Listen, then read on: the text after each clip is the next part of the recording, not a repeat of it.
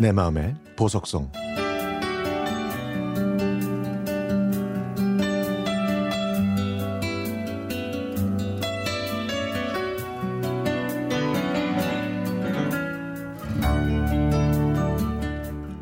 저보다 세 살이 많은 누나는 어렸을 때부터 무척 조용한 성격이었습니다.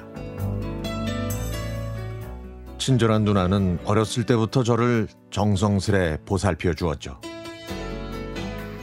제가 초등학교 저학년이었던 천구백팔십 년대 중반에 저희 집은 넉넉하지 않았고 부모님께서는 엄한 편이셨습니다.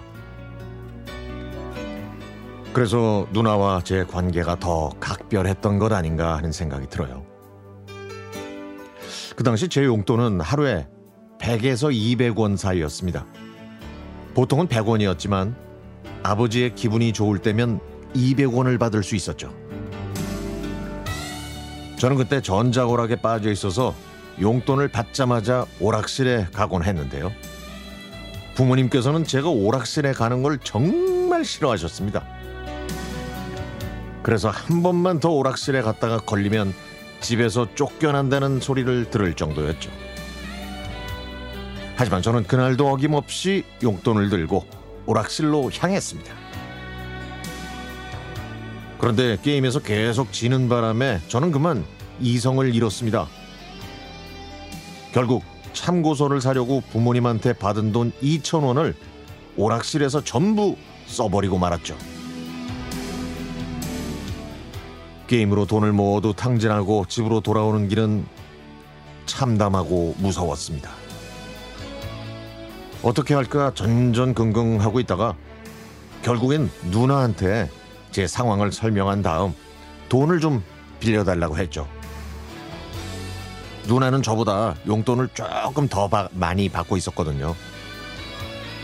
누나는 저를 잠시 바라보고 있더니 알겠다고 했습니다. 그렇게 저는 그 위기를 넘길 수 있었고 저를 도와준 누나가 너무너무 고마웠습니다. 그런데 며칠 후에 학교를 마치고 집으로 돌아왔더니 누나가 어머니한테 회초리로 맞고 있었습니다. 평소에는 매를 거의 맞지 않던 누나라 왜 혼나고 있는지 궁금했죠. 그래서 누나가 왜 맞는 거냐고 어머니께 여쭤봤더니 학용품 사라고 준 돈을 누나가 잃어버려서 벌 받는 거라고 하셨습니다. 하... 이 상황이 제 머리에서 정리되는 순간 저는 눈물이 나지 않을 수가 없었죠. 제가 누나한테 빌렸던 그 돈, 바로 그 돈이 누나가 학용품을 살 돈이었거든요. 누나는 아무 말 없이 고개를 숙이고 매를 맞았습니다.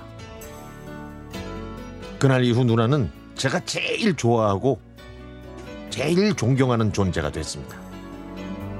지금은 서로 가정 이루고 잘 살고 있고요. 그때를 생각하면 가족의 사랑이라는 게 무엇인지 깨닫게 됩니다. 돈을 주고도 배울 수 없는 가족의 사랑을 가르쳐 주었던 누나에게 고마운 말을 전하고 싶습니다. 고맙고 사랑합니다.